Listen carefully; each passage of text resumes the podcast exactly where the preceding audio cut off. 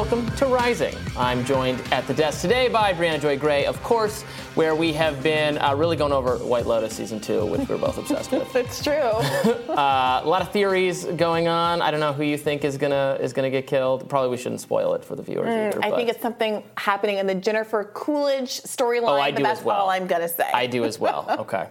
Well, what are we talking about on our show today? Well, apart from White Lotus and all of the looks Aubrey Plaza is serving, we'll have Revolutionary Blackout Network's Sabby Sabs joining us later. We'll discuss why House progressives are reportedly warming up to Hakeem Jeffries as minority leader. Plus, our Rising panel will dive into the Georgia runoff election as voters head to the polls to cast their vote for either Raphael Warnock or Herschel Walker. But first, White House Press Secretary Karine Jean-Pierre told reporters yesterday that the release of the Twitter files detailing the platform's internal deliberations over the 2020 suppression of the Hunter Biden laptop story is unhealthy and a distraction. Let's watch. We see this as an interesting or a coincidence, if I may, that he would so haphazardly, Twitter would so haphazardly push this distraction. That is a full of old news, if you think about it. And at the same time, Twitter is facing very real and very serious questions about the rising volume of anger, hate, and anti-Semitism on their platform, and how they're letting it happen. And, the president said last week, more leaders need to speak out and reject this. And it's very alarming and very dangerous. But our focus right now is helping the American families. I just talked about what the president is going to be doing in Arizona, talking about the Chips and Science Act, talking about how we're bringing manufacturing jobs back here to the U.S., talking about under this administration, more than 700,000 jobs have been created in manufacturing jobs, to be more specific. Look, what is happening? It's frankly it's not healthy. It won't do anything to help a single American improve their lives. There seems to be something a little bit rich about trying to distract the public with other stories, when the story here is the extent to which the White House and Democrats reached out to Twitter and under its former leadership, asking for the story to be suppressed, not because it didn't have journalistic merit, but because it was disadvantageous or was perceived to be disadvantageous to President, then candidate Biden's presidential run. I mean, they created the story by engaging in the effort of suppression in the first instance. And I'm not sure saying there's nothing to see here, folks, is helping their case. No, in fact, it seems very harmful to their case because it just seems so obviously ridiculous. I mean, what's the whole, isn't this interesting that he's choosing to do this right now? Well, he just took over the company. And right. With a clear mandate or self-described mandate to show what was going on behind the scenes at Twitter vis-a-vis or regarding some decisions it's made that the public is understandably very upset about, and that people on both sides of the aisle should be able to agree were not good. First and foremost, the Hunter Biden laptop story debacle.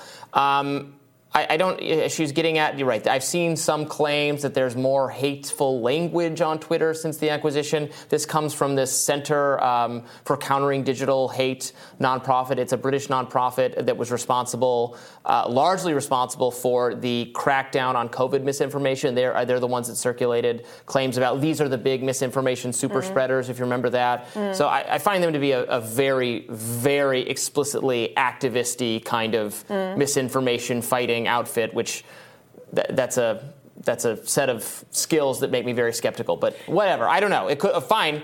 Even if hate is worse on the platform, it doesn't really speak to this specific question, which is we want to know more about what went wrong, and we're learning more, and that seems important regardless. And I mean, she's just doing her effort to spin it as something else. Here's the problem: there's a credibility issue from people who I think should be in a position to rightly criticize some ongoing problems with Twitter.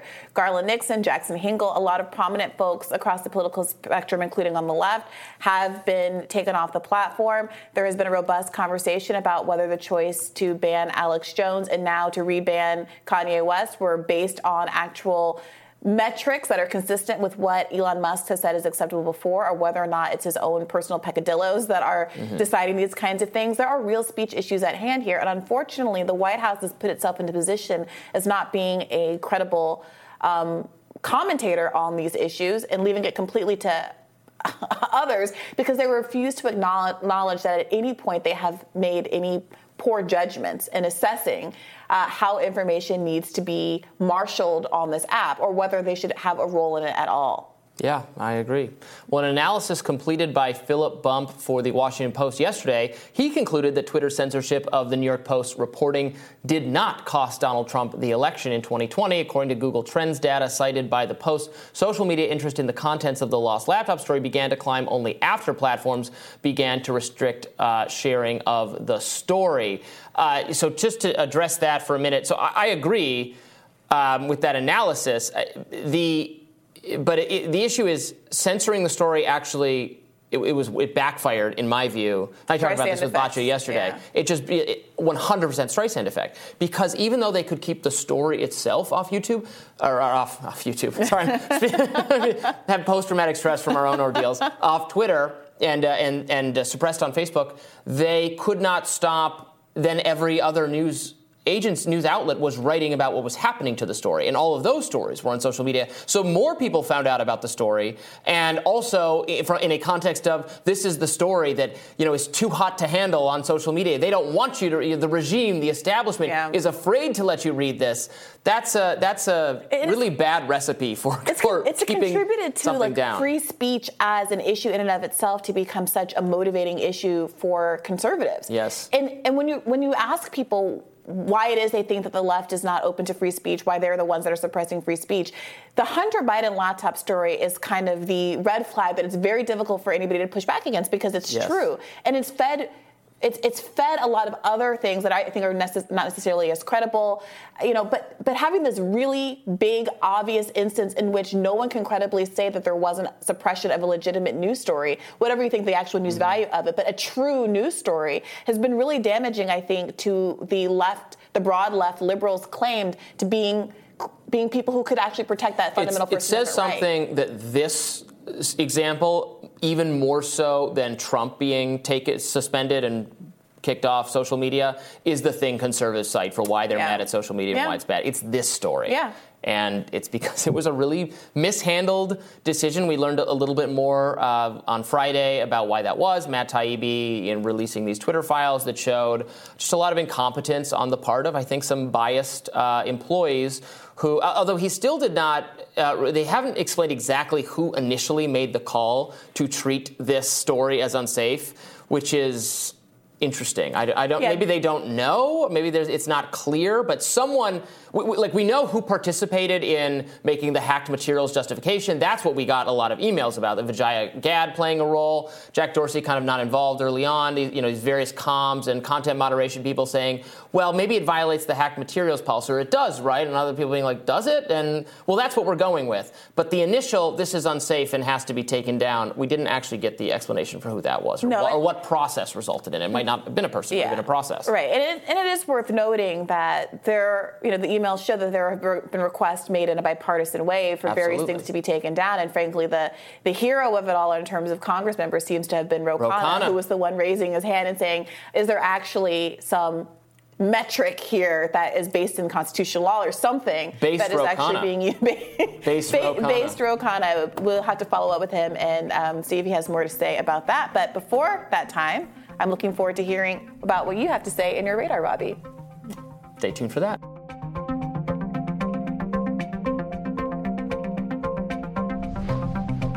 Robbie, the people are clamoring to know what is on your radar today. Well, happy to fill you and the people in. So the day before Thanksgiving, Dr. Anthony Fauci testified in a court case that's Schmidt v. Biden. This is the lawsuit brought by the Republican attorneys general of Missouri and Louisiana against the Biden administration for allegedly pressuring social media companies to moderate so-called COVID-19 misinformation.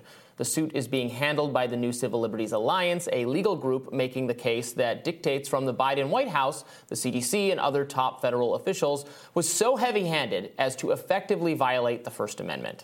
Clients of the New Civil Liberties Alliance include social media users who were kicked off the sites, they argue, because the federal government made it untenable for Twitter and Facebook and Google to avoid taking stronger stances against COVID misinformation, even though the science subsequently changed and many seemingly provocative claims about masks, vaccines, the origins of the virus itself are now legitimately debatable topics. You aren't a crazy conspiracy theorist if you don't think vaccines are meaningfully reducing cases or if you think COVID originated from a lab leak. We're allowed to discuss those things. Now, as part of this lawsuit, Fauci was deposed and had to answer questions for 7 straight hours, actually. The deposition took place behind closed doors, so only the attorneys who were present and a few others got to hear what he had to say. But just yesterday, a transcript was released of the proceedings, and so we can finally read what Fauci was asked and what he answered. I want to highlight one exchange in particular. Fauci is asked about an email he sent to Hugh Auchincloss, one of his top deputies. This email, sent shortly after midnight on February 1st, contains an attachment.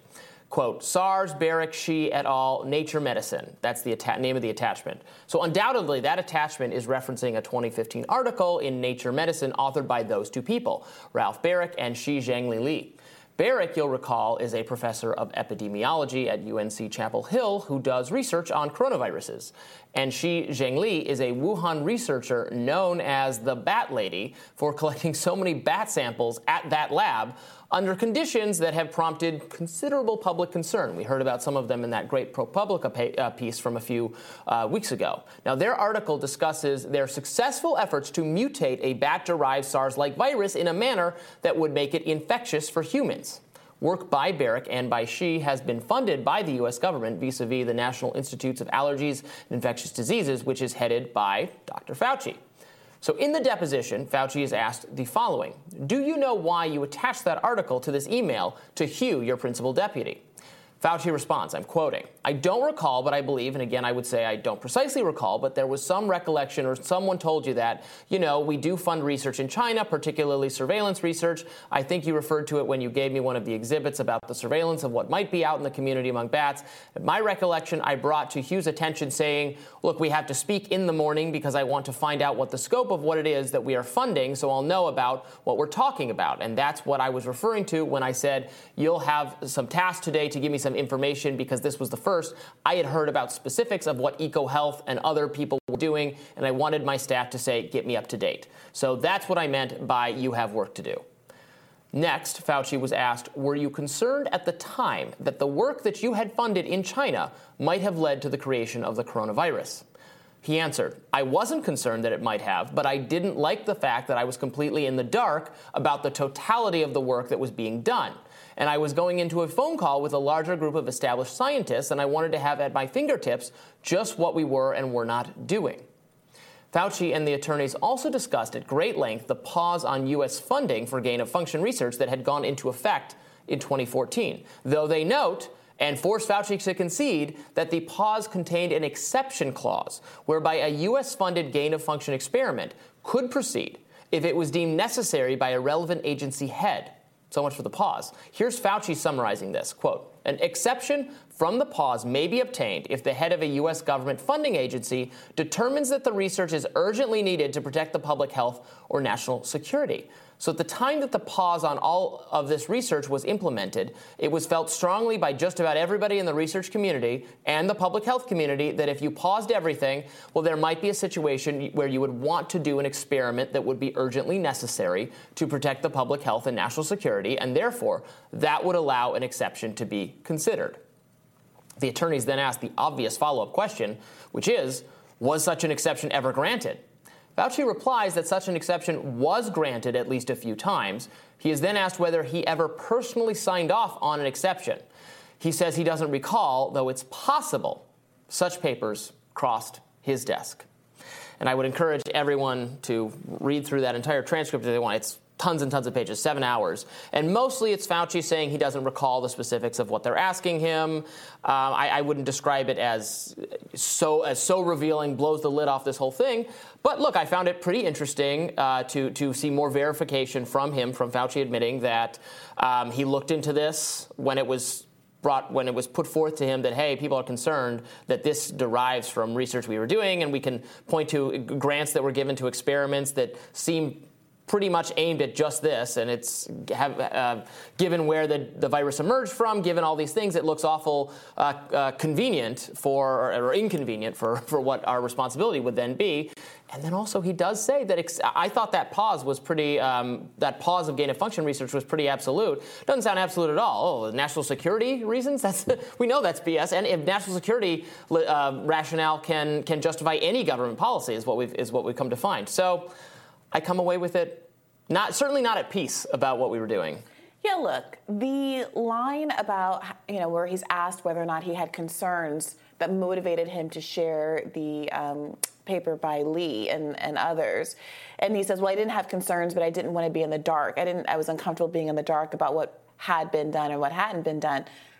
I mean, that's called concerns. Yeah. I mean, that's what that means. Not liking being in the dark, thinking that there might be implications for one's agency's involvement in a bad outcome is like the definition of concerns. I understand why he doesn't want to necessarily give that soundbite because it might overstate the extent of his concerns and how likely he thought there was actually some responsibility there.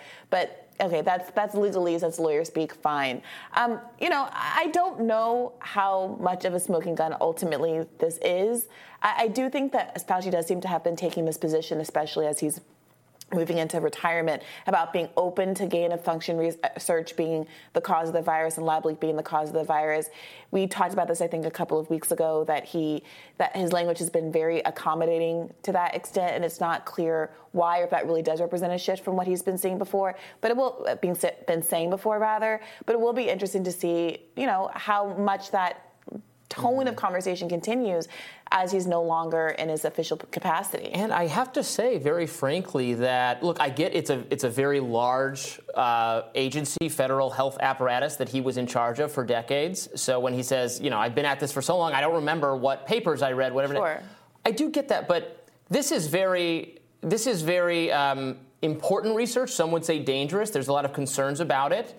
So for him to have... Even though I know he's got a million things on his plate, for him to have really no idea, he needed to be brought up to speed when the coronavirus happened on what kind of research was being done and which projects had been granted. Maybe that's because there's so many of them, it would be unreasonable to expect him to know exactly what's going on.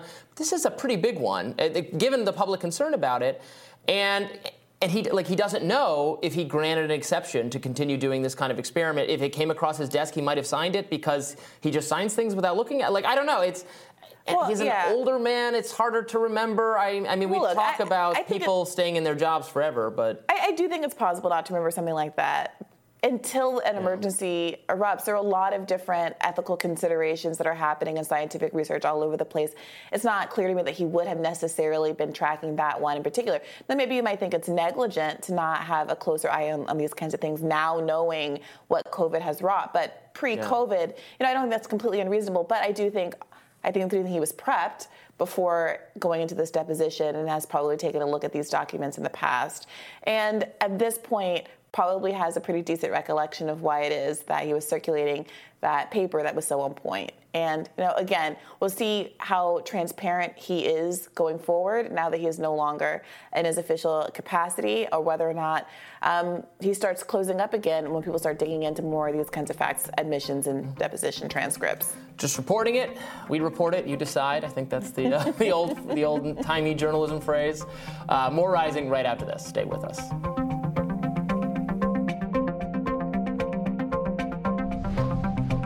There are some rumblings on a bipartisan immigration reform effort coming out of Capitol Hill.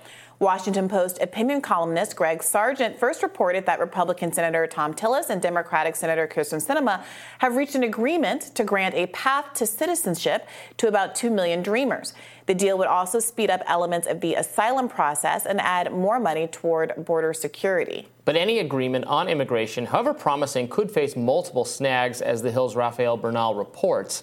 Quote, immigration advocates on either side of the aisle are hard-pressed to move during the lame duck session, as the incoming House GOP majority is unlikely to reach any sort of immigration deal that doesn't cross Democratic red lines. So we were talking before we started rolling here that neither of us are actually all that expectant that this will go anywhere. Immigration is something the Republican base is very, very fired up about always. Honestly, the success of the Trump, to the extent there was success, the initial success for Trump was due to reading what conservative, not just the like tiny sliver of the base, but the conservative movement wants in terms of immigration, had priorities that were not in step with what Republican elites, what the GOP wanted, and there was George Bush tried to do an immigration deal. So there is an understanding, and the people, the voters in Republican circles, I'm sure they want more border security, but they don't want anything that even closely resembles amnesty for anyone, including the Dreamers. That's going to be a minority position among voters overall, but within the GOP, That's a very popular position. So I don't see them moving on it. And why would they give ground? Kevin McCarthy is saying, if he is, leader, that he absolutely won't broker any kind of negotiation for Dreamers at all. I think we have that thought. He's pretty firm about that. Under Republicans, would amnesty of any kind for any group of these migrants who have come across ever be on the table? No amnesty. No amnesty. Yeah. No convocation there. Moreover, they would have to get 10 Republican votes for this.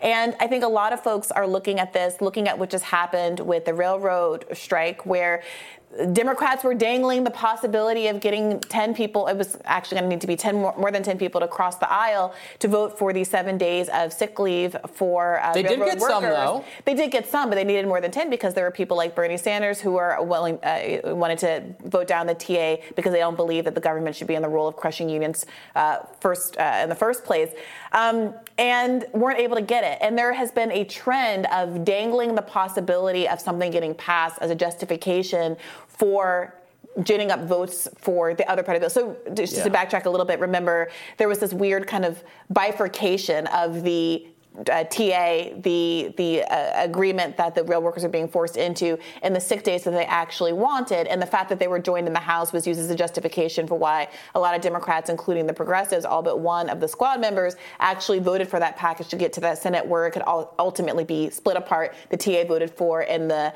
ability for a legal strike to happen crushed, and therefore all of the leverage of the rail workers to be stripped away. So people are looking at all these machinations. We saw it with the $15 minimum wage. We saw it with the Build Back Better bill, where there is this promise that maybe they're going to get the votes for X, Y, and Z that never seem to quite materialize.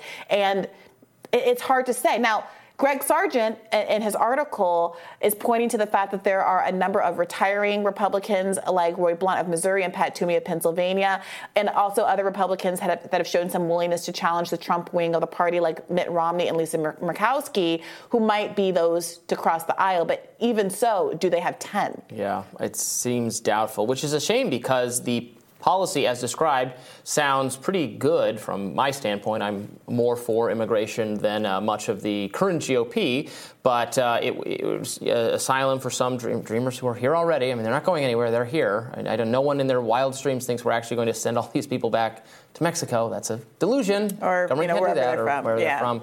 But it would combine it with some more funding for border security, and then an actual reforms to this asylum process. We need to make it, people are, I think, understandably dissatisfied with this new reality, which is everybody comes in, claims asylum, even if that doesn't really fit their situation, and then they move about the country as they wait to be adjudicated. We need to make the process simpler and more streamlined. And fine, then we can have, if people are concerned that we don't have enough control over who's coming here, that's because of what the process is. Make it easy to do, and then who's coming, and then you won't have as much of it in the sketchy, illegal, dangerous way, dangerous for them, the conditions they come over here on. Yeah, that seems like an improvement on what we have right now. Part of the issue is that people are coming here claiming asylum, and they're not allowed to move to the country. In fact, especially depending on what country you've come from, you are deported back to it without your asylum claim actually being vetted. So I'm not going to sit here and say that every asylum claim is meritorious or equally meritorious, but it's a real problem if you're making decisions based on the country of origin as opposed to individual claim, and putting people back in situations where they are subject to real threats to their life. We recently covered a story about a number of asylees from Russia who are claiming political asylum, who are in the abstract very much lauded by the American media, saying, "Oh, look at you for standing up against Putin. He's our enemy. How wonderful for you to have tried to protest and agitate for a better political state of affairs in your own country." But they come to the United States and are treated like criminals at the border. And so if we want to actually be able to stand up to the ideals that are, on the Statue of Liberty, we have to actually fund the asylum process so that someone is there to make decisions about whether or not there are legitimate claims being made. Mm-hmm. Or make the process so that that's not the only way to get into the country right now. Yeah, absolutely. That you don't have to come up with some political rationale for why you're doing this. It could just be you want to move to America because you want better economic opportunity, you want to contribute to our country, you want to work, et cetera. Like, these are not things to shoo away. There are jobs that need to be done here. Mm-hmm. There's, et cetera. Immigrants have built this country. And also the GOP fear, with the long-running fear that you can't bring in immigrants because they're not going to – ultimately they don't favor Republican policies, is just proven time and time again not to be true. Florida DeSantis, who I think – in many ways is showing the way forward for the GOP, or what a successful GOP could look like, has created a state, has built a relationship with immigrant voters that is very favorable to Republican terms. So don't throw up your hands and give up here. He's showing you the way. There's a lot the National Party can learn from what he's done, and it's just not true that you need to keep out these voters in order to ever be successful at the ballot box. Yeah, well, it'll be interesting to see if that reality starts to change the kinds of positions that people like Kevin McCarthy take going down the pike, and to what extent some of this Republican opposition to immigration really was about feeling like it was hurting them electorally, because you did hear a lot of that. You did hear, Democrats are openly bragging about wanting immigrants to come in this country so they can win elections. Right. And they were openly bragging about that. They were absolutely. They were just wrong. They are increasingly wrong. Yeah. So as that trend continues, let's see if that messaging actually shifts, and maybe that is part of the justification for why folks think that they might be able to actually get 10 Republican votes for this immigration deal. Yeah, we'll see. All right, more Rising in just a minute. Stay tuned. Mesa, Arizona has reached an $8 million settlement last week with the widow of Daniel Shaver, an unarmed man who was fatally shot by police officers. That's according to the Arizona Republic. Now, if you're unfamiliar with the story, here's a quick recap. It's one of the worst police misconduct stories I've ever seen. In January 2016, Mesa police responded to a report of a man pointing a rifle out of a hotel window. Turned out to be him showing his pellet gun that he used at his job as an exterminator, and he was showing it to a couple other hotel guests in his room. So police then showed up. They ordered him out of the hotel room and onto the ground, in the hallway in the hotel with his hands behind his head. But then instead of handcuffing him, even though they absolutely had him under control, the officers ordered him to crawl toward them without using his hands. And as Shaver tried to crawl toward police, his pants fell down. He tried to pull them back up, which led the Mesa officer, Philip Mitchell Brailsford, to fire an AR-15 at him 5 times, killing him instantly. We do have the body cam footage of this instance. Please be warned, this is extremely disturbing. Don't watch it if this is something that is going to cause you any trauma. Here it is.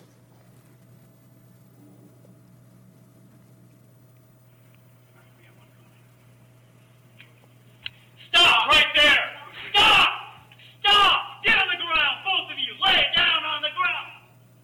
Lay down on the ground! Do not put your hands down for any reason. You think you're going to fall, you better fall on your face. Your hands go back into the small of your back or down. We are going to shoot you. Do you understand me? Yes, sir. Crawl towards me. Crawl towards me! Yes, sir. Don't.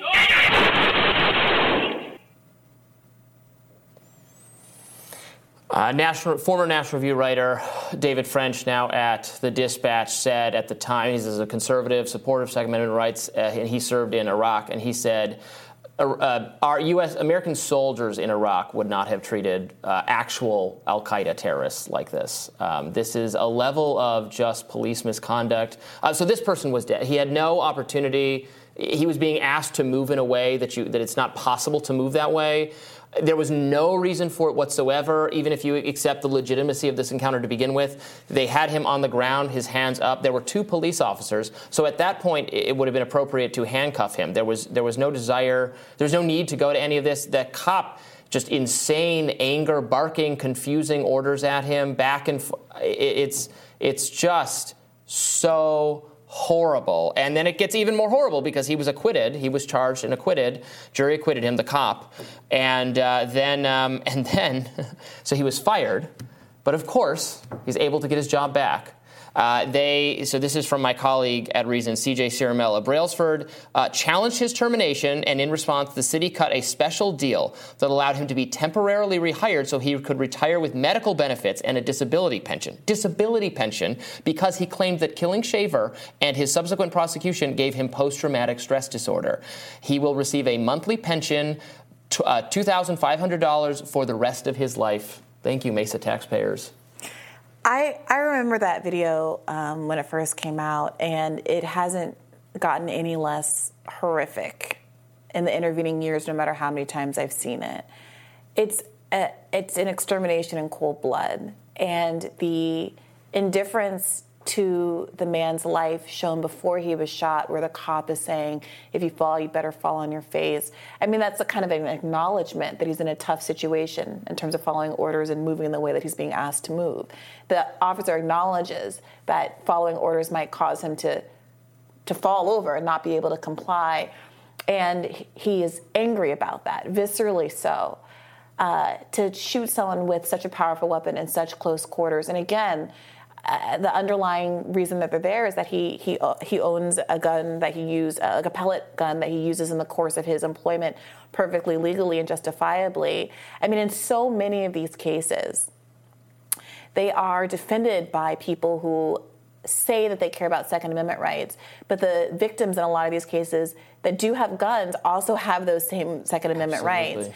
And it is unfortunate that other factors, sometimes politics, sometimes race, prevents people from seeing that reality. And I'm not obviously glad that this case happened, but I am glad that it's getting attention, because these are issues that largely they are often racially implicated, but they're not race issues. Police violence is not some exclusively black or brown issue. White people are also killed at huge numbers, I think, in absolute numbers more by police violence. They are, in absolute numbers. They're more of the population, so the percentages are not right, but in absolute numbers, they are killed. Right, and yeah. I think so many people have been whipped up into political frenzies to basically defend that practice and defend the extent to which so many Americans across the spectrum are terrorized by police in exactly this way. So I'm glad to see this getting attention again, and hopefully there will be some actual consequences meted out for not just this person, but for all of the instances of police misconduct and ineptitude that we've been reporting on over the course of this year. And if you were just a citizen, you had an AR-15 and you killed someone in a hallway, and you said, well, I was afraid for my life while I was barking orders at this terrified, petrified, clearly unarmed woman. You heard in his voice. It's horrible to listen to. If you tried to argue that, you would go to a jury would not believe that. You would go to prison.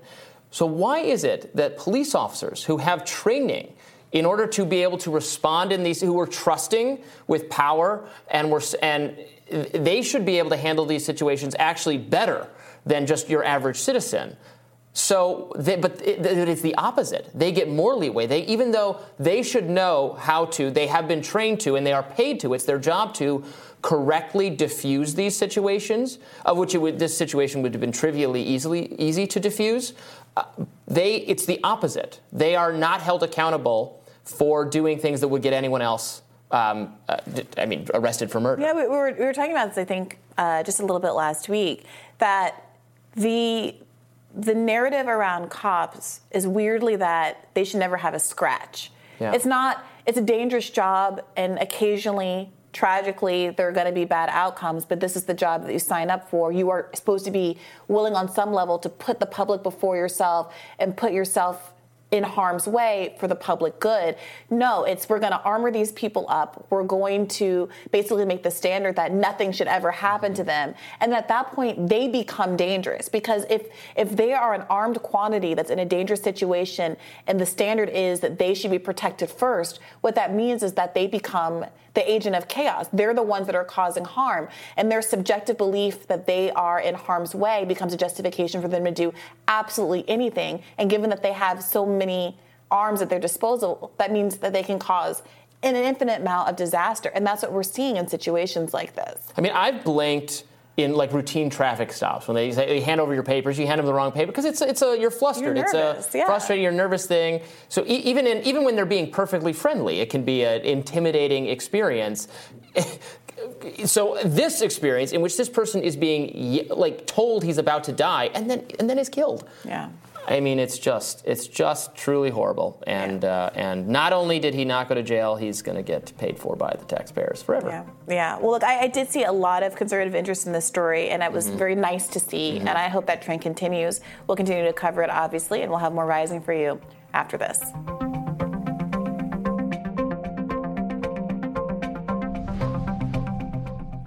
Last week, Congressman Hakeem Jeffries was officially elected as successor to House Speaker Nancy Pelosi, making him the first black leader of either party in Congress.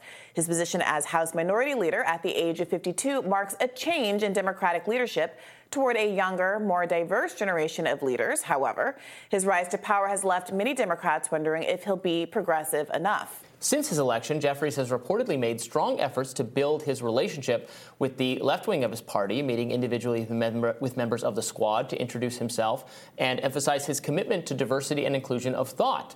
Joining us now to discuss is host of the Sabby Sabs podcast and co-host of the Revolutionary Blackout Network, Sabrina Salvati.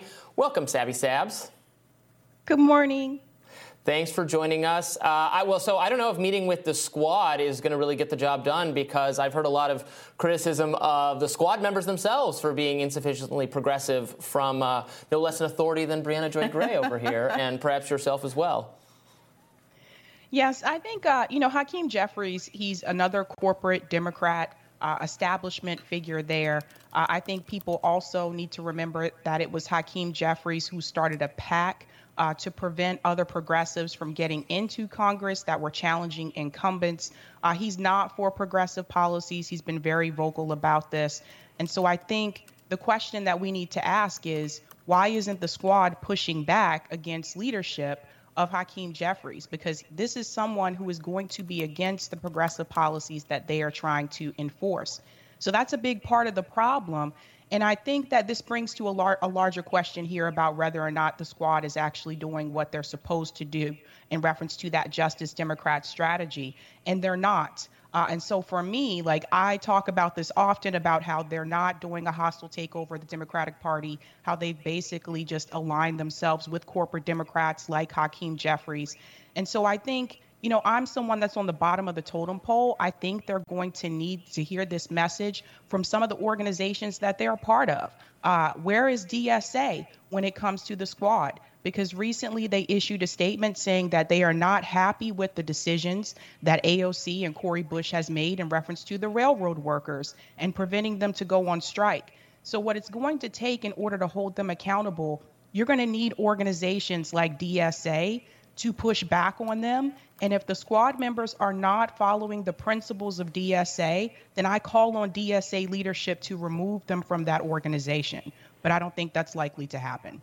So, Sabrina, you bring up a good point. For those who aren't aware, many of these Squad members were sought out and nominated and supported in their runs by organizations like Justice Democrats, who very explicitly had a plan to kind of create a Tea Party of the left, if you will, and really get people into office who had a more adversarial style of politics, people who were willing to call out establishment figures from Joe Biden, Hakeem Jeffries on down, and really draw a contrast between what they felt like was a real, genuine progressive movement that wasn't being reflected in elected officials and the elected officials that are currently in place.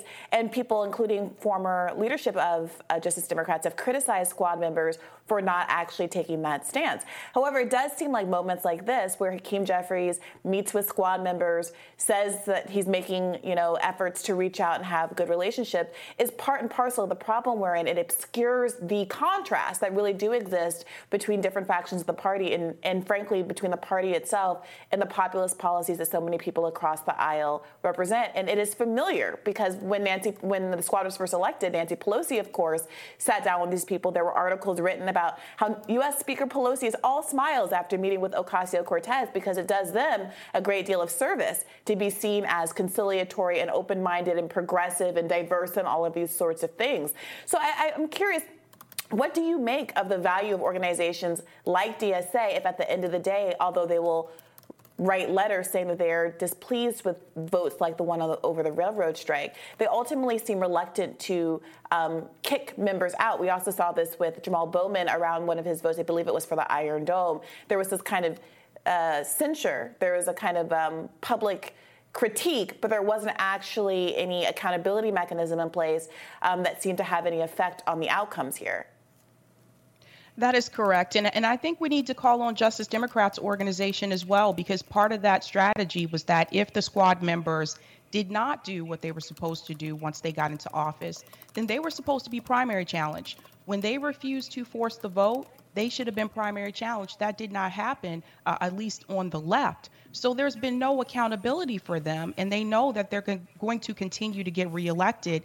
And if there's no accountability, then nothing is going to change. I wish DSA leadership had that type of backbone and that type of energy, and to be willing to stand up to them and say, listen, you cannot be a part of this organization anymore because you're not upholding the principles. The same can be said for Justice Democrats. I said the same thing before on my show. Justice Democrats should be holding the squad accountable. And I think what's unfortunate is that we've seen that some of these organizations that were supposed to be 100% grassroots are no longer 100% grassroots. They're taking billionaire money. They're taking money from people like George Soros. So this is a big part of the problem. And now I think organizations like DSA, they are kind of relying on AOC and Cori Bush to help their brand. And so now it's almost to the point that if they do remove them from the organization, then what does that say about the brand of DSA? But these organization leaderships, they have to be more responsible and they have to be willing to hold these members accountable. And if they cannot do that, then maybe they should step aside and let someone else lead. Yeah. Sabby, which organizations, I'm sorry, just to clarify, which organizations are taking billionaire money or George Soros money? Justice Democrats, for sure. I know that one for sure because I have receipts on that one. And then also there's speculation about DSA because DSA is not revealing who their donors are. And that's very suspect to me. Everyone else is doing this, including organizations like the Sunrise Movement, which we also know has taken money from George Soros. So this is a problem. And I don't know for sure if that is the reason why they're not holding them accountable. I really think that they have been now they're pretty much relying on those politicians to help their brand. And now it would look bad for them PR-wise if they were to remove them from the organization. But I'm sorry, you have to be tough. You have to be stronger here. If they're not going to hold them accountable, then nothing is going to improve for people on the left. Yeah, I mean, the difficulty is, you want to portray your movement or your organization as broad and having a lot of members and having high-profile supporters like the squad members. And then so if you're excessively, beholden to, well, we're going to be very principled and no true Scotsman this, and then it'll just be an organization with a very small, limited number of people. This is the kind of, I think, strategic tension that ideological organizations kind of go in circles on. Like, how broad can we be? Can we bring in people if we 90% agree with them, 70% agree with them, et cetera? And you get yourself in this place where even though the squad members are, on many fronts, like more progressive than many other Democrats, still, but in what they're, if they're letting people down based on what they promised, they're not being as good as they were supposed to be, then you get into this weird place where the organizations feel like they want to dissociate from them. That's correct. And I think we need to ask ourselves, are they effective at this point in time? Based on what I've seen, they're not effective. And I think the strategy of putting progressives into the Democratic Party, when this was introduced at the time, in theory, it sounds great. But in practice, it has not been working. The problem is now they're in places that are unreachable. We can't reach them anymore. They do not appear on independent media for the most part. So how are we supposed to even talk to them? So that's another problem. They now have this wall in front of them where we cannot reach them. So there's something else has to be done here. There are people that do have direct lines to the progressives in Congress, but most of us do not. And for those people that do, I call on to you as well. You also need to hold them accountable. And I understand that they have to be careful with their criticism because they don't want to lose access to them. But if you're constantly running cover for them, you are not helping the left movement at all. Well, thank you, Sabrina, for joining us today. Thank you. We'll have more Rising for you right after this. Well, today is the official runoff election for Georgia's Senate seat between incumbent Senator Raphael Warnock and Republican challenger Herschel Walker. While the outcome is expected to be close, Warnock is slightly favored, especially after edging ahead in the first round of voting in November. However, Republicans are still hopeful for a Walker win, including former President Trump, who held a rally via telephone on Monday evening. Supporters were able to dial into the conference call and hear Trump speak. Joining us now to discuss is former Special Assistant to President Biden and former Press Secretary to First Lady Jill Biden, Michael LaRosa, and head of A Fresh Perspective and contributor to Red State and Liberty Nation, Jeff Charles. Welcome to you both. Thank you. Okay. Yeah, thanks for having us on. I will start with you. Sure. This is close. Raphael Warnock is pulling ahead. What are the numbers looking like right now, specifically? Yeah, it looks like it's somewhere between like a 2 and 4 point race, according to polling. Mm-hmm. You know, and who knows what that actually means for a special or for a runoff election. I always think of these as special. So they're very hard to predict. Mm. Why is that? Is that because? I think it's because the turnouts are always so different, and turnouts are always so hard to predict because usually after Election Day, voting ends. Mm-hmm. So there's voter fatigue. Mm-hmm. But in this case, I read that there's about 80,000 new voters who did not vote in the November election. I think that probably gives Warnock a slight edge because of who and where they are coming from. I'm going to be even bolder. I can't help myself. I'm going to predict Warnock will absolutely win. It's over. It's done. Jeff, help me out here. The demoralization, I think, on the conservative side, it's palpable. I can feel it. And also, this doesn't matter because they already blew their opportunity to take the Senate. So you have that. I just can't imagine, you know, people being more invigorated to go out and drag Walker over the edge this time than last time. But am I wrong? What am I missing? And unfortunately, Robbie, I think you're absolutely right. That's exactly what I've been seeing, too. I think that there is a very distinct lack of enthusiasm for Herschel Walker, just like there kind of was for Dr. Oz as well. But the difference is that the Democrats already have the Senate. And Walker is not a good candidate. You can't go out there and say that you're a werewolf and then expect people to vote for you, as it turns out. So, yeah, I do believe that Warnock's going to win. I think Walker still has a chance, but it's not a very good one. Yeah, I mean, not just saying that he's a werewolf, but on Sunday, Herschel Walker's ex-girlfriend, Cheryl Parsa, detailed the alleged abuse she faced from him in their 5-year relationship, including pinning her against a wall and choking her following finding him with another woman. Apparently, he attempted to punch her but missed and hit the wall. I mean, it's these allegations. It's the comments from his son that had distanced himself from him earlier on. Obviously, there was the whole deal with paying for an abortion despite coming out as an anti-choice candidate. Yes, it was Christian Walker, his son, that accused him of abusing his family. I mean, all of these things we can say militate against him, but of course, a lot of this was out in the ether before the first round of election, and it was so much closer than many people thought it should have been at the time. Does that concern you at all, Jeff?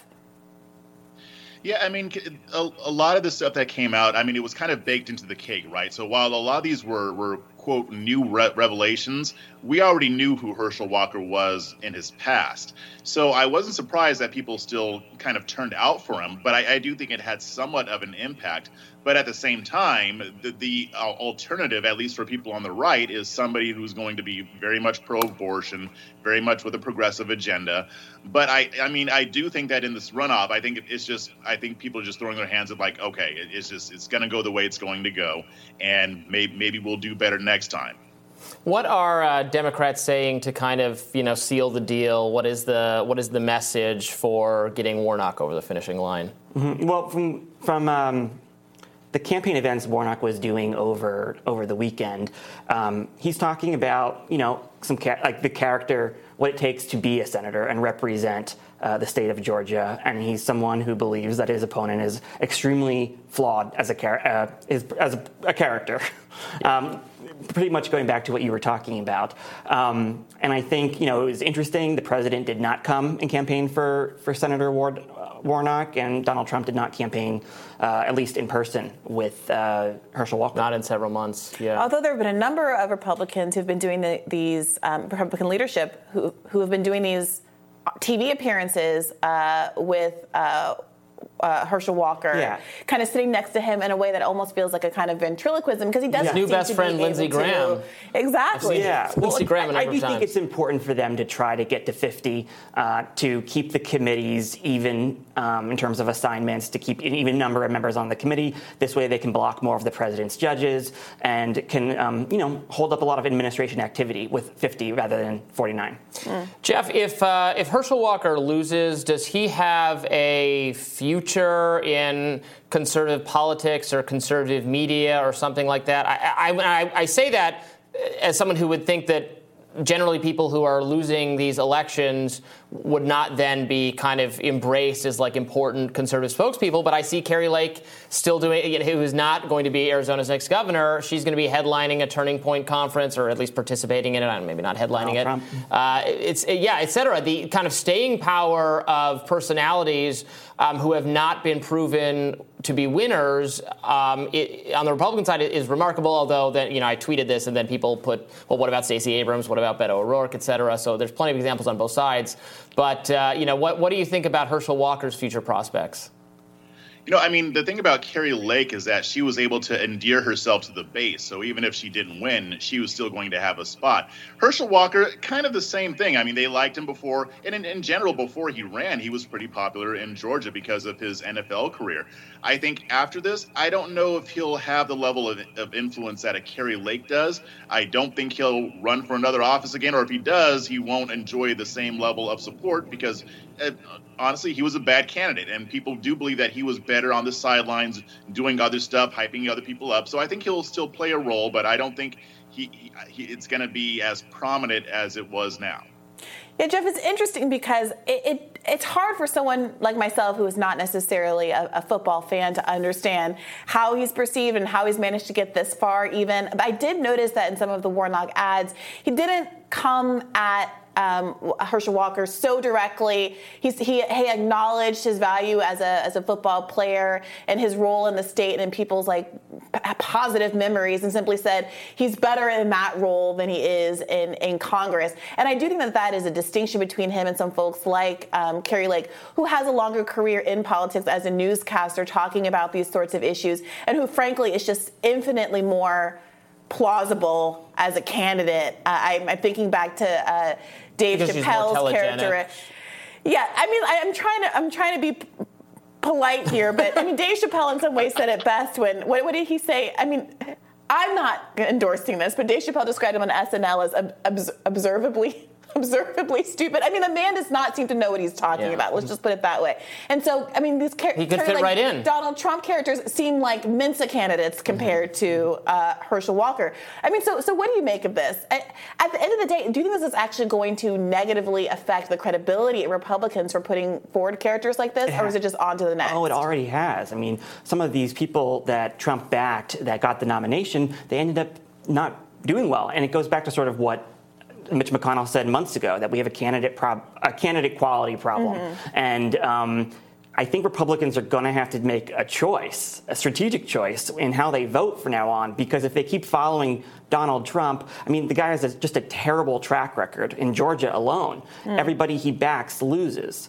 He lost Georgia. The Republicans have lost the 2018 cycle, the 2017 cycle, 19, 20. How many times do they have to follow Donald Trump down a losing path? It's amazing to lose 3 Senate seats in one state in 2 years. Yes, I know. So he's also the first president to lose Georgia since 1992. So is this okay? But there have been so many moments in time throughout the last 6 years where the intellectual class, the elites, the media, various political figures say, this is a bridge too far, this thing that Trump has done. Yeah. That was true of the Access Hollywood tape. Mm-hmm. That was true of you're denying that he won the election. That was true of January 6th. So many times, but it has not.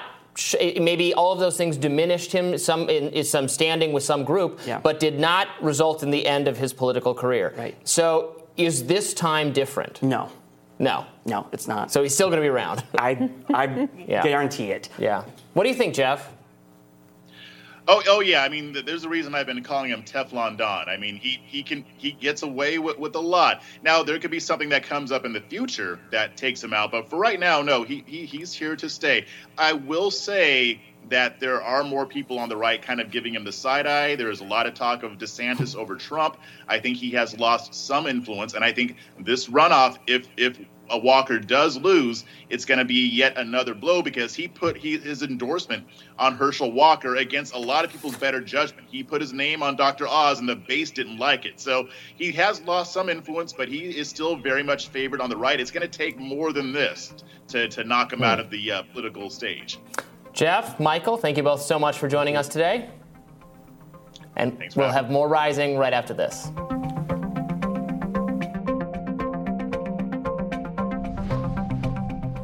The Supreme Court is leaning towards a rule that a Christian website designer has a free speech right to refuse to work with same-sex couples planning to get married because she is a conservative evangelical Christian.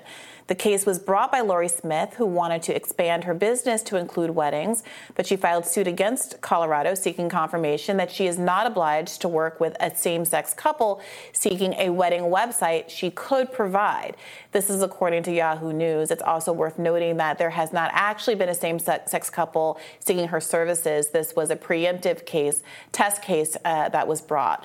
The conservative majority court on Monday appeared ready to make their ruling in favor of Smith. The outcome of this case could puncture laws in a variety of mostly blue states that forbids discrimination against LGBTQ customers. Liberal Supreme Court Justice Sonia Sotomayor asked if this ban could affect other unions as well. She asked how about people who don't believe in interracial marriage or people who don't believe disabled people should be married, underscoring the question of where the First Amendment line can be drawn. So I think pretty much everyone expects this to be a 6-3 decision or something along those lines. In favor of this small business owner's right not to design a website for same-sex marriage. I think, frankly, the arguments that would violate her First Amendment rights are probably stronger, even in this case, than some of the other ones that have been decided, like the cake baking shop. Why given do you think that? I would say that this is more explicitly speech-related than, and to be clear, I agreed with the conservatives in the cake baking case as well. This is even more clearly, in my mind at least, and I think in the minds of a lot of people, it's a speech-related issue because a website is, it has literally has words on it, right? It engages that a written creative process to make a website. Yeah, I guess the question that people are asking is if she makes kind of pro forma, and this is the line of question that Justice Kagan was asking about. If to a certain extent, a lot of these websites are pretty pro forma, and a wedding website is, here's a date, here's the pictures that it's submitted by a couple, here's a venue. They submit the statements that get posted to the website. She's more in a hosting capacity. What is the line between saying, I'm selling a kind of a rote good, a kind of a standardized good, the same way I would be selling cups or reefs of paper or, whatever, mm-hmm. cell phones, and saying I'm denying a gay couple, a right to buy it because I disagree with their quote-unquote lifestyle, and saying, this is a speech issue because there are words on the cup or my creativity has gone into it. And I think that is where a lot of people are a little uncertain. People were objecting to a line of questioning from Justice Alito where he was running through the hypothetical of, if I am basically a mall Santa taking pictures with families and there is a child with a KKK robe on, do I have to, as the mall Santa or the photographer, have to participate in that? And if the answer is no, there was another colloquy about, well, what if it was a black kid in KKK robes? And people were laughing and joking about that and mm-hmm. and taking issue with the Supreme Court's levity with this counterfactual. I think that's a distraction. I do think there's something. Let me just say this. I think that the K case was hard, and honestly, I think probably rightly decided, despite me not objecting on the substance of it, me not agreeing with the substance of it. I am concerned about how far this is going to go. Mm-hmm. Because there are these cases being brought. Again, nobody infringed on this woman's speech rights. Nobody asked her to do this. nobody, I don't think a lot of gay couples are like eagerly wanting someone who is statedly, you know, has been very clear that they don't agree with their right to be married and to love each other in that way, wanting them to plan their wedding. Like, that's not actually what's happening. Well, but what the goal is here is to get laws on the books that are going to be potentially coercive and restrictive to other people in other circumstances. I mean, a gay couple did seek out the cake shop owner, right? Yeah. You're right, not in this case. And, I mean, I agree with you. It's just, it's like, who's being harmed? Like, there are so many options to satisfy your cake baking needs or your wedding website needs. So many people, so many businesses that would affirm and participate in a gay celebration. There is no harm. There's no likelihood of not having that need met. So then it becomes, for me, in addition to being a free speech issue, like, is the state's compelling interest in enforcing this business to help serve a wedding, where this is like a bad match all the way around, because they wouldn't want to, they'll do a bad job because they don't believe in it, and it seems so messy and unnecessary to make them do it in these couple cases. It seems fundamentally different. Okay, what if you're in a small town, right? We can concoct all sorts of scenarios. A small town, there's only one inn, there's only one hotel, and they won't let traveling gay couples stay there. I could see how you can make an argument that, no, maybe the government has some compelling interest in that there's some harm to actually adjudicate. There's no harm here. The harm is on the business being forced to do something they don't want to do. And on the other side, there's not really, they have plenty of other options, so why make them? And those kind of instances, that was the setting of these kind of, the Katzenberg cases, the slate of civil rights cases that got the law on the books as we understand it today. The justification was often that, you know, you have, you know, black people traveling interstate, through states where there are sundown towns and there are prohibitions against staying in mixed-race housing establishments, gas stations, being able to find restaurants that would serve black people, and that you could drive through for days and days and days in the United States of America, territory where you would basically die or starve to death on the side of the road because there literally weren't any accommodations for you. And at that point, the government should step in and say, These are basic needs that need to be met, and you can't discriminate against someone, even though you do have a right of free association and these attendant speech rights. It's difficult because you don't. I think everyone's concerned about what happens if the camel's nose gets under the tent or whatever the expression is. I've never heard that one. Yeah, you know what? What does happen if the camel's nose gets under the tent? It's the horse out of the barn. Whatever these expressions are. And we do seem to be, I think, as a society, litigating the parade of horribles as opposed to this particular instance. Because again, in this particular instance, I don't care what this unhappy lady wants. I don't care what this unhappy baker wants. People have other kinds of options. But are these organizations that are bringing these kinds of cases mounting something bigger, and we're going to look up one day and be afraid of what we were indifferent to because it didn't seem like that big a deal at the time? I think they would say they're afraid if they say nothing, the next thing will be... I mean, this is getting kind of close to, could a Christian publisher not take a book proposal from a gay person? Is something very ideologically tied, or is something getting closer and closer to the speech element of the First Amendment? That's the thing. Like, I would understand that if there were a bunch of, like, gay couples terrorizing small Christian businesses, trying to force their hand, but that's not actually what's happening here. Okay, no, but this woman was concerned that she was going to expand her business into wedding websites, and saw that on paper there is this rule prohibiting her from doing what she was intending to do, and she was worried that some bureaucrat in connection with some activists on this issue is going to make her life hell, which you could absolutely imagine happening, even if the vast majority of these couples would not want to work with her or have any kind of... The issue is, if it's on the books, there could be some bureaucrat and some activists who want to punish you for it, which is what happened in the Masterpiece case, right? That's a little bit too credulous. So the ADF has been working with her, and there's been the whole publicity machine that has been covered by people. Mark Joseph Stern has done a thread on this, where they have...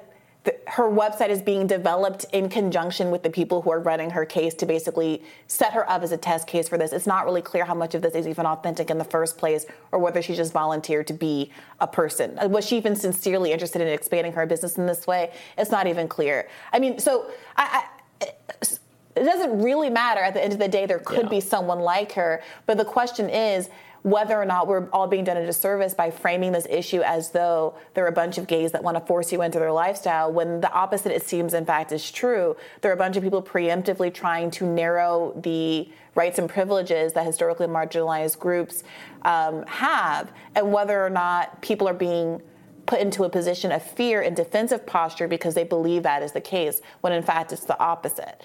I don't know, is the world being benefited by someone bringing this kind of lawsuit without just waiting for someone who authentically is frustrated by being forced to make content that is against their own beliefs? Right, but I guess if I think they shouldn't, and I do think that they shouldn't be forced anyway, I'm fine with having it adjudicated over this case. I don't know, I think that what we saw in Dobbs, there are times when political decisions are far broader than even the case that's being brought before them, and that has far-reaching consequences for a lot of vulnerable people. And that's the concern. If it could just stay here, I don't think that there's a person in this world who gives a fig if this particular woman serves gay people. Well, obviously, some people does. There are people on the other side of this case, right? There are probably going to be 3 Supreme Court justices who vote that she should have to do that, even in the hypothetical and the actual that ever came up. Once the case is brought, you have to defend the case, but that's not the issue. It's whether or not that in the abstract anybody cares what this individual woman does versus whether we care there's a law in the books. A lot of people are invested in whether or not there's a law in the books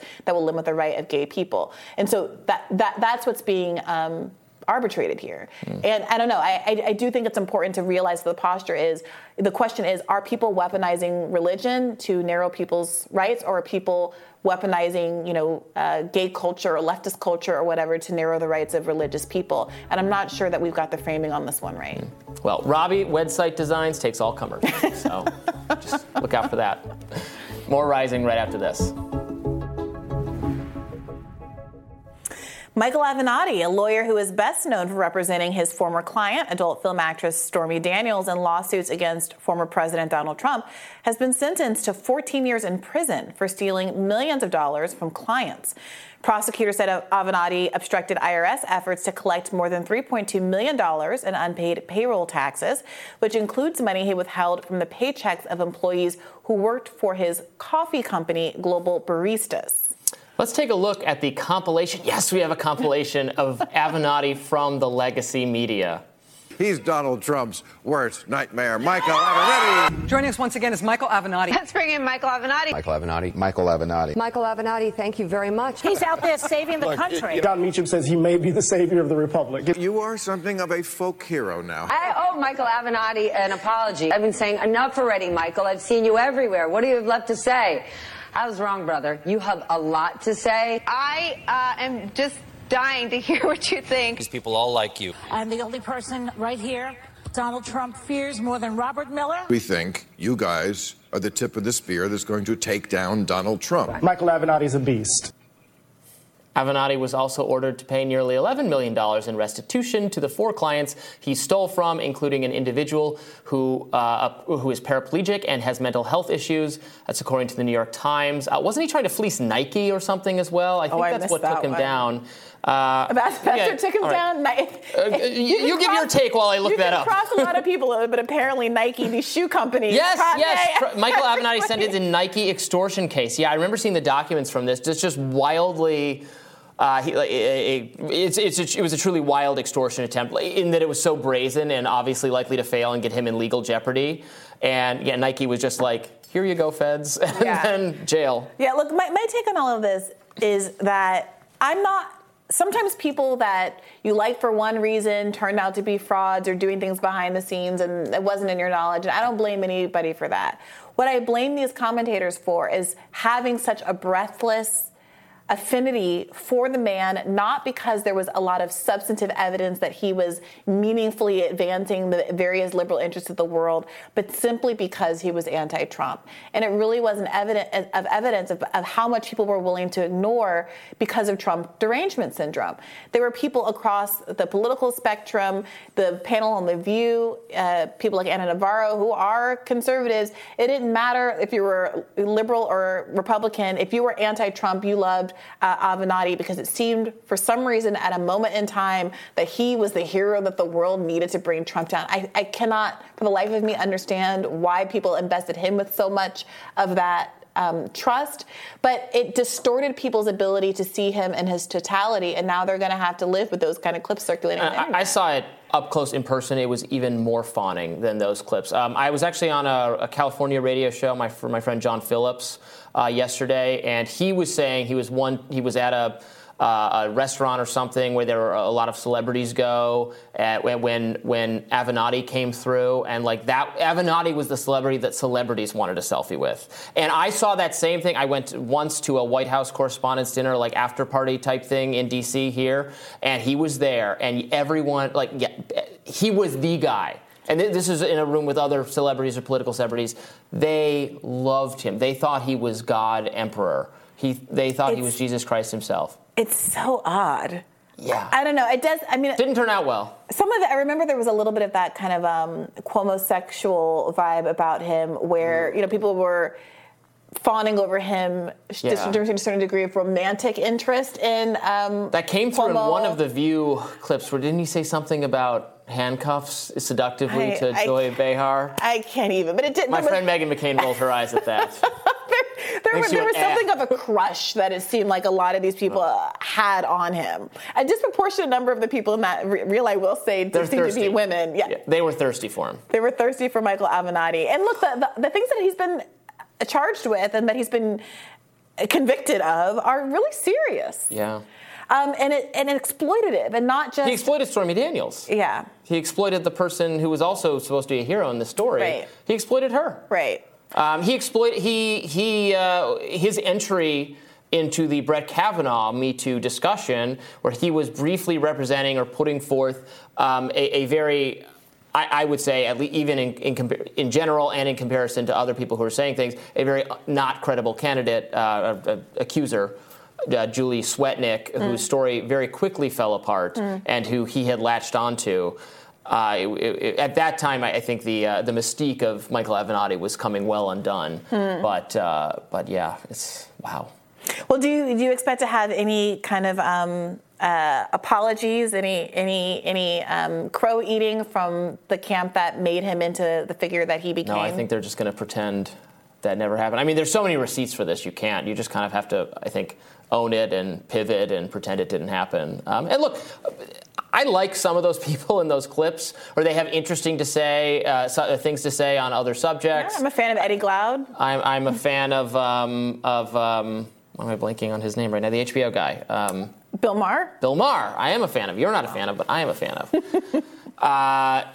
So you know, I don't think you have to like retire from the take-having industry or something because of this. But come on, at a certain point, what is the value of your takes if so many of your takes are so wrong? And if they're all wrong for the same reason, which is that your only compass is Trump bad. Yeah. Trump bad, Trump bad. And look, I know that Bill Maher is considered to be a truth teller. If your only compass is Trump bad, you should retire from the take-having industry. And yes. Look, the ideological diversity of these people who all are being led by Trump, many people on the left, liberals, et cetera, hate Bill Maher now. They feel like he has abandoned his liberal principles, that now he has made all of these weird bedfellows, that he loves people like the intellectual dark web types and has Barry Weiss on his show all the time. Right. He learned that there's more to life than just hating Donald Trump. No, but I think that's not exactly what I'm going to say. That's the opposite, actually. At the end of the day, he fell for Trump bad. He continues to fall for Trump bad because he's someone who has a certain degree of appreciation for decorum and the way things are supposed to be. So while he might dabble in these cultural issue things and say, when I was a kid, we used to be tough and we didn't wear seatbelts and we survived, and he'll engage in some of that grandpa discourse that people love so much.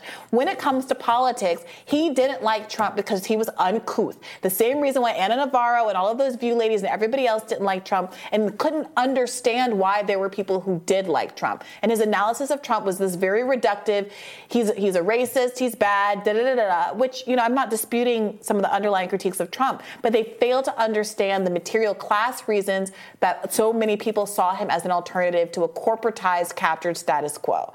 And that is why I don't listen to any of these people anymore. And if your only job is takes, I'm sorry, you should have to reckon with all of the ones that you're getting bad, they're getting wrong, rather. Yeah, fair enough. Yeah. Well, we also can't forget the time when Avenatti was offered a spot on The View. Let's watch that. Lately, to me, you're like the Holy Spirit. You are all places at all times, right? I mean, I see you all over cable news. I see you, there is a seat available if you want to be a co-host at The View. You might, there's people here you can pitch. You thought I was joking when I said they treated him like Jesus Christ. You literally call him the Holy Spirit. They're aspects of the same person, according to Christian philosophy. He can transcend kind of the gender paradigm of The View, become the first male host. Look, you'll never get like an Abby Martin type. You'll never get a progressive on The View. They were even mean to AOC when she was on The View. But Michael Avenatti, he's their kind of people. Oh, boy. Well, hope he enjoys... prison, I guess. Whatever. Oh, I mean, I never. I'm not rooting for like mass incarceration. I'm just saying the judgment on display. No, people aren't bad people, but at a certain point, the same with the Hunter Biden stuff. You have to start reckoning with the mistakes that you've made. It's possible to grow and be better, but you can't just brush this stuff under the rug. Yeah. It really. Do you think it went to his head? Maybe we said he was already engaged in very shady activities, but because of the media interest in him, he just quickly became the worst version of himself. Maybe, but look, there's certain professions where they say a certain level of sociopathy is overrepresented. Bankers, lawyers, who knows? That's between him and his psychologist. This is why we stay so grounded, Brianna. we check each other. Sure. Tomorrow on Rising, Brianna and I will be back right here to bring you all the biggest news of the day. Be sure to like, share, and subscribe so you never miss any content. And for those of you who like to listen while on the go, we are now available anywhere you listen to podcasts. We're also available on Roku and other streaming services if that's more your vibe, so be sure to check us out there. See you later. Bye-bye.